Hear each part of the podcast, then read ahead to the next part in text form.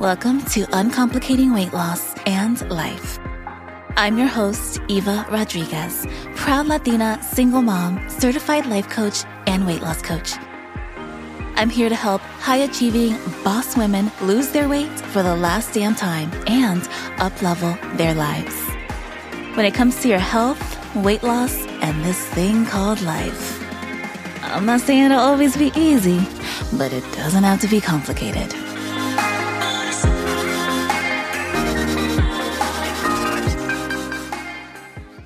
I recently did a case study on my clients, past and present, to measure the success rate in my coaching program. Since I've been working with a business strategist and we're working on developing different offers, and I really wanted to get quantitative data so that I could speak to it and also so that I can figure out where I may need to make some changes or where I may need to adjust things. I really wanted to determine how many of my clients were able to lose weight and how many were not and more importantly, why. So I was able to narrow it down to four overarching reasons that I'm going to share with you today. While I was preparing for this episode, I thought to myself, I'm probably going to piss some people off. And if you've listened to my episode about going viral on TikTok, you know that I've had to really quickly get used to getting hated on and criticized because how I teach weight loss is different. And a lot of people are still stuck on calorie counting and macro counting. So now that I'm so used to pissing people off on the internet, I don't care. But I am more gentle on my podcast. So if you don't like what I say, because maybe it hits close to home, I just want to start with I'm saying it with love. I'm saying it because I've worked with a lot of women at this point in my coaching career and I see exactly where they get stuck. My success rate is around 90%. 90% of the women who work with me will lose weight and keep it off. Anywhere from 5 to 30 pounds in their first three months, and obviously even more if we continue to work together. The majority of my clients are with me for six to nine months, and then we move on to my alumni maintenance program. I always say, I'm here for you as long as you want me to be. So, starting with the very first reason why you may not be losing weight, you may have something going on medically. I actually recently found out that I am intolerant to gluten, dairy, and eggs. I apparently had a lot of inflammation in my body. I was feeling bloated and fatigued. And I had no idea that the foods I was eating were causing this. I also learned that my hormones were imbalanced and I have adrenal fatigue because my cortisol was so out of control. Like it was so high, it was off the damn scale. Now, I'm someone who goes to the doctor every year. I get all of my annual checkups on time. I do my blood work. I do all this shit. And they never told me any of this. It was always, oh, you're so healthy. Oh, yeah. It wasn't until I went to see my functional medicine doctor and she ran all these tests and discovered all of these things. Obviously, I was pissed because I don't even know how long this has been going on with me. But fortunately, we caught everything. She put me on some supplements, well, lots of supplements, and I'm definitely feeling better, more energy, less brain fog. I mean, I literally would forget what I was doing two minutes ago, and I actually thought I was losing my memory. Was like, oh no. Turns out a lot of the food that I was eating was affecting my brain function and my metabolism, not to mention the stress and the hormones. So, knowing what I know now, I highly recommend to every single woman that I meet to go see a functional medicine doctor. Ask for a full panel of tests to check your allergies, check your hormones, and check your adrenals because that will affect your body's ability to burn fat and lose weight.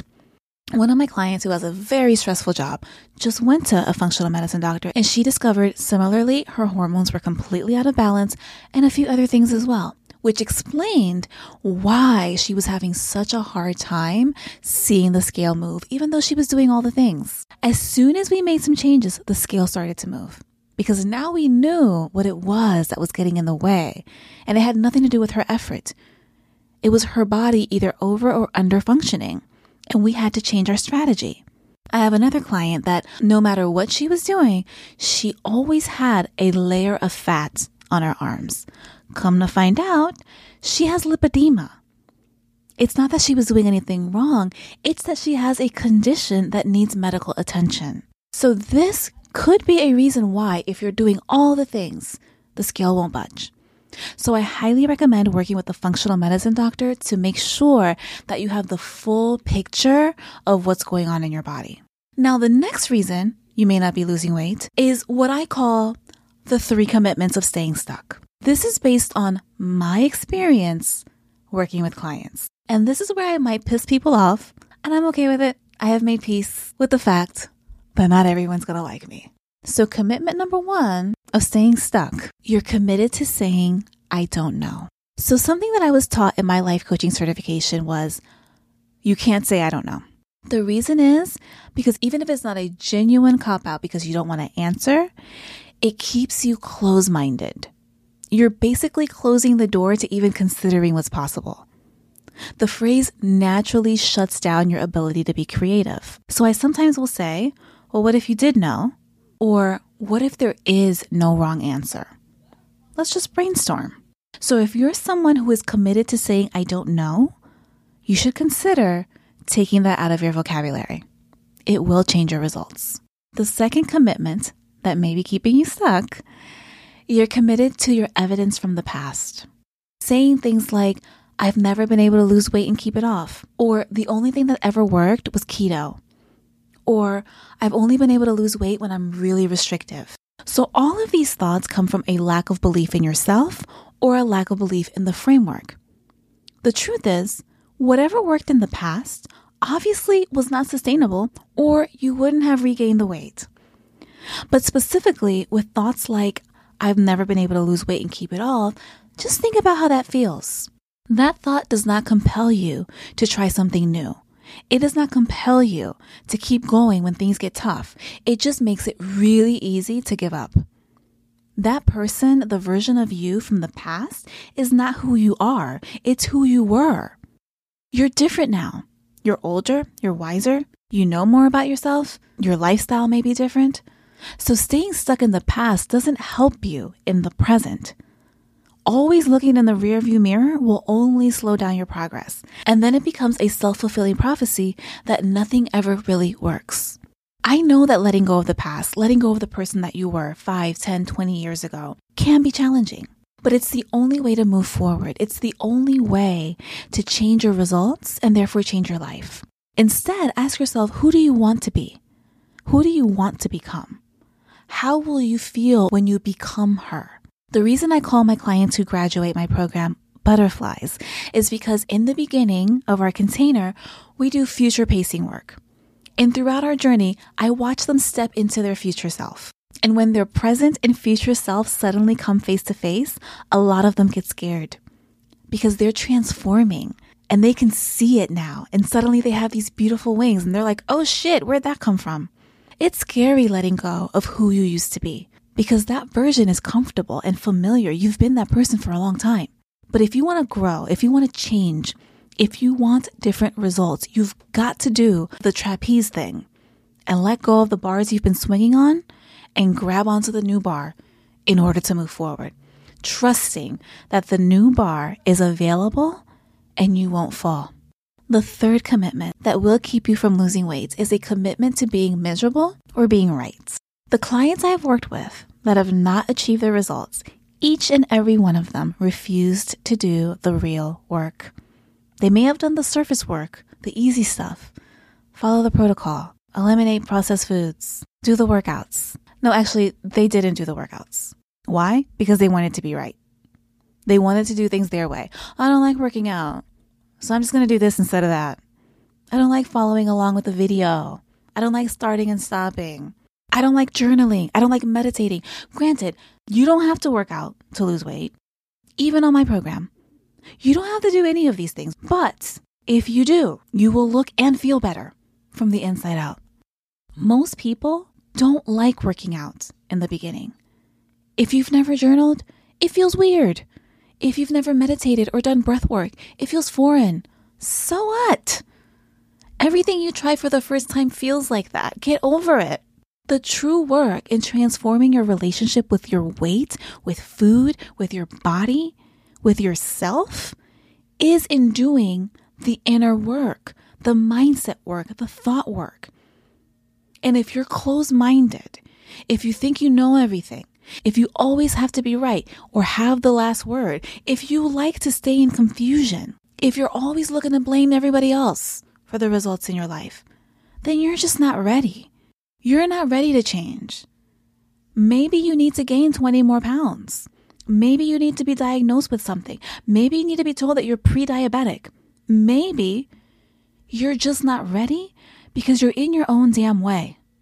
And a lot of the mindset work that we do can leave you feeling drained because we're excavating all the shit that's been holding you back. It's not supposed to tickle.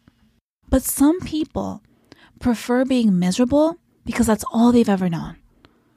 And they're experts at that shit. So they get to be right. Some people would rather be right than be happy. Some people would rather dig their heels in and stay stuck because it's familiar and safe.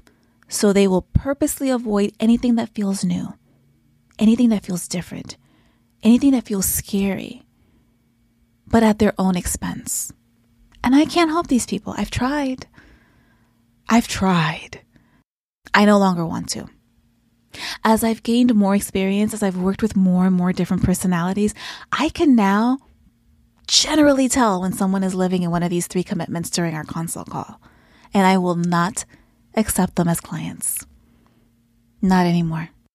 When we first become coaches, we're told coach anybody with a pulse so we can get our reps in.